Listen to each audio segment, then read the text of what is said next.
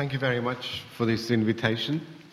Thanks to all the uh, organizers for this uh, honor, and really what is, uh, I consider to be a real privilege to, to uh, talk about Doreen and her work at this occasion.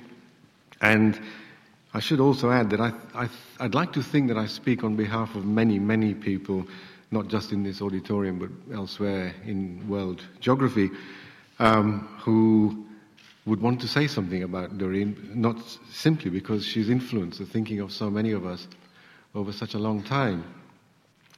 So let me begin with this thought that um, I think we, we, tend to forget that um, a settled idea or a body of work that we've all become really quite familiar with started out as a real jolt to imagination, a real um, I suppose, um, push against a door that at some point in time was, was firmly shut.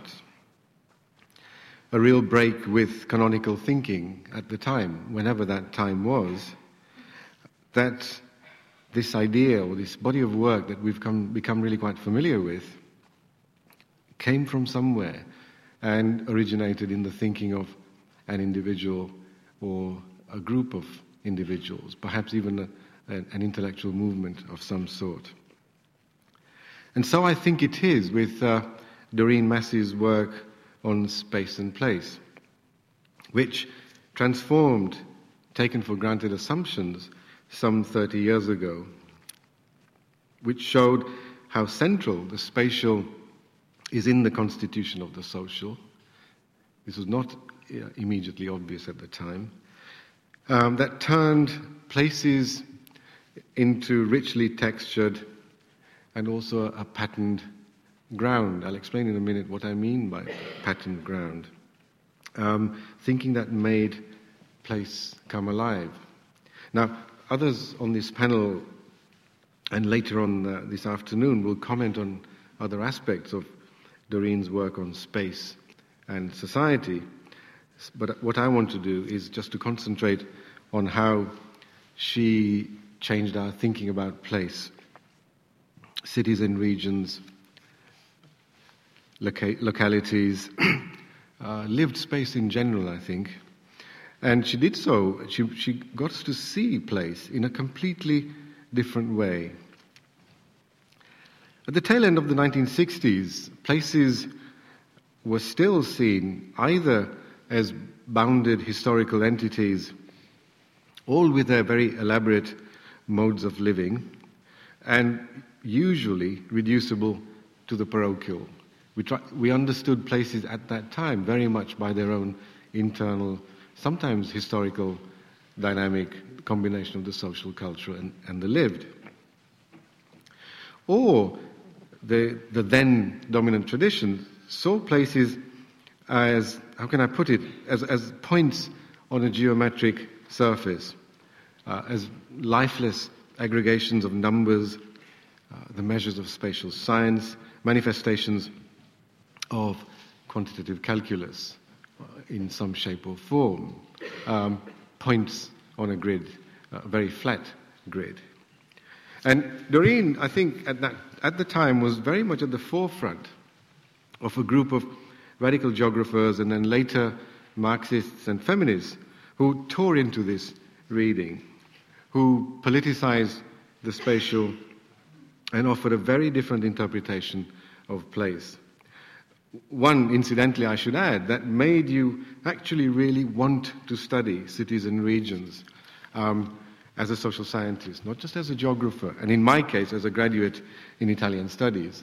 I came across somebody's work there on cities and regions, which made me think, I'd really, I'd like to know more. This is really interesting stuff. And I think she offered us three crucial insights, looking back over this 25 to 30 year period, which I want to just uh, briefly articulate. One was this, the absolute necessity to consider cities and regions as entities caught up in multiple dynamics of spatial formation. Many, many sources of formation, and in some cases, deformation. So, Doreen insisted that in, in looking at a city or a region, you need to look at historical legacies.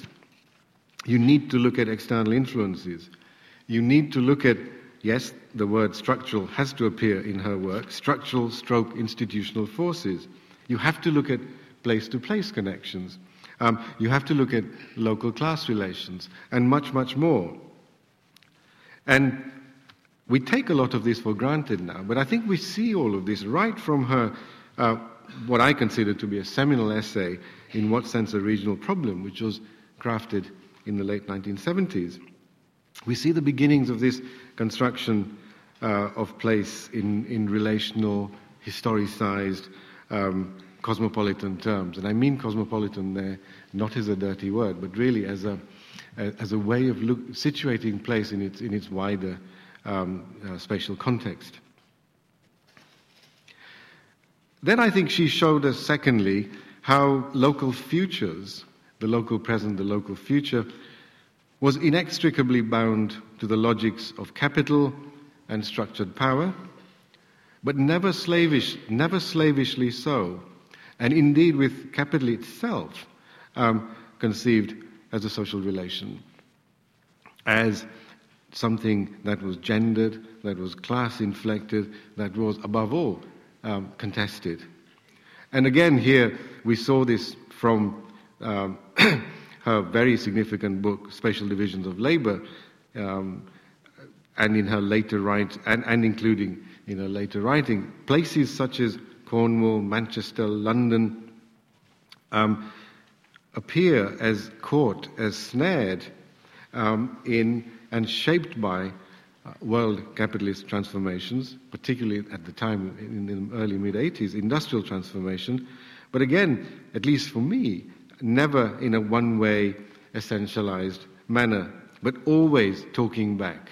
These are the places, the cities and regions that she talked about, always inflecting the, the bigger changes afoot, sometimes uh, disrupting uh, the challenges of, uh, the, the, the, cities and regions face.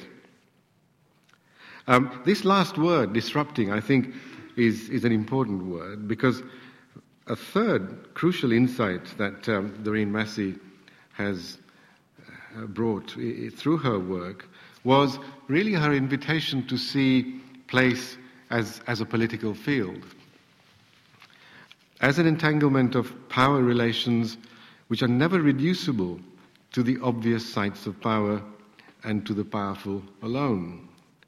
So, power here, and also through her, the work of her colleagues at the Open University, power revealed as crushing, as unequal, as constitutive, as combative, as uncertain, and sometimes producing unpredictable and emergent effects.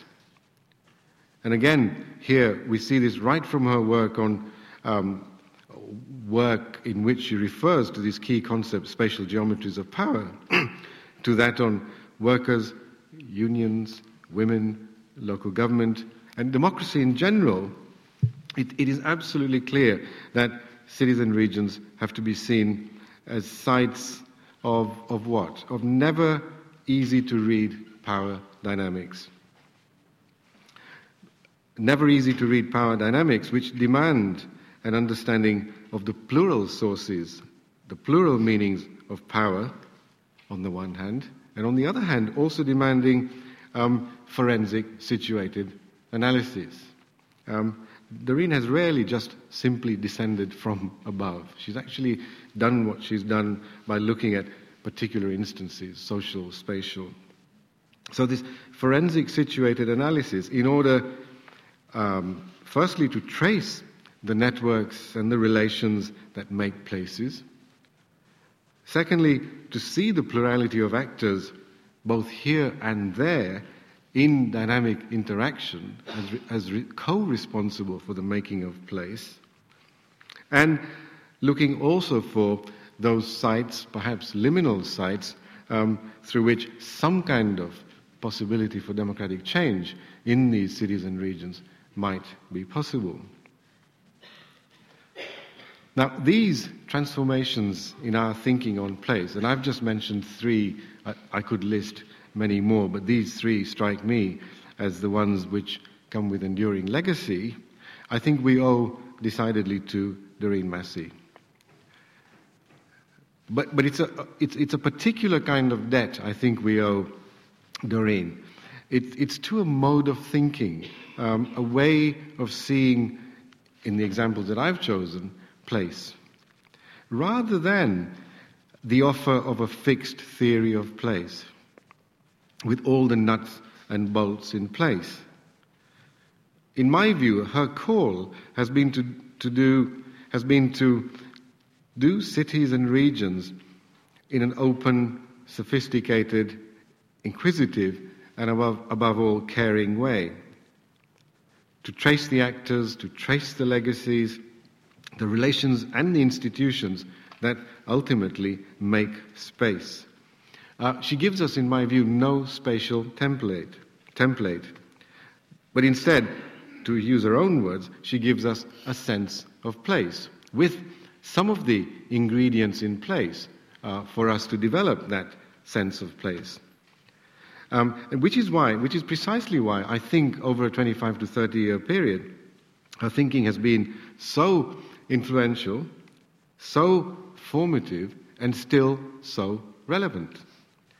So it's curious then that, um, that in, in the last couple of years, a, a new tide of critical thinking um, has emerged, not just on the horizon, but in some of our journals, which is beginning to um, question relational thinking, or at least calling it to account. Um, I'm referring to some papers in economic geography and regional studies in the last couple of years. Interestingly, uh, much of this work uh, isn't critical of Doreen's own writing, but others, people like myself, who, who've also engaged in developing a re- relational perspective. And um, just, just, just so that Doreen has something to respond to, um, I, let me just um, end on a couple of um, things that we can all get our teeth into in, as part of this critique of relational thinking. One, relational thinking has been, um, it's, it's been said that it's far too concerned with networks and flows and fluidity, the changeability of things, if you like, than with um, given entities such as historic regions, firms, states, institutions. Th- those things that are I suppose, historically visible. And so it's, it's been argued that because of this, um, I suppose, emphasis of uh, the changeability of things, relational thinking is criticized for being light on structural power and on embedded uh, social and institutional forms. And another uh, element of the critique is that um, relational thinking, it is argued, is much more interested in interpersonal and social networks um, than in underlying mechanisms and macro structures, and therefore offers, um, against its own, um, I suppose, canonical principles, only a very partial reading of the world at large, whatever that world is, whether it's the, the world of firms or of cities and regions. Now, in my own view, I, I think both criticisms tend ultimately to ignore what I would call the baseline of relational thinking, which is that all social life is made out of entities, micro and ma- macro, contingent and institutionalized, which are always placed in dialectical relationship with each other.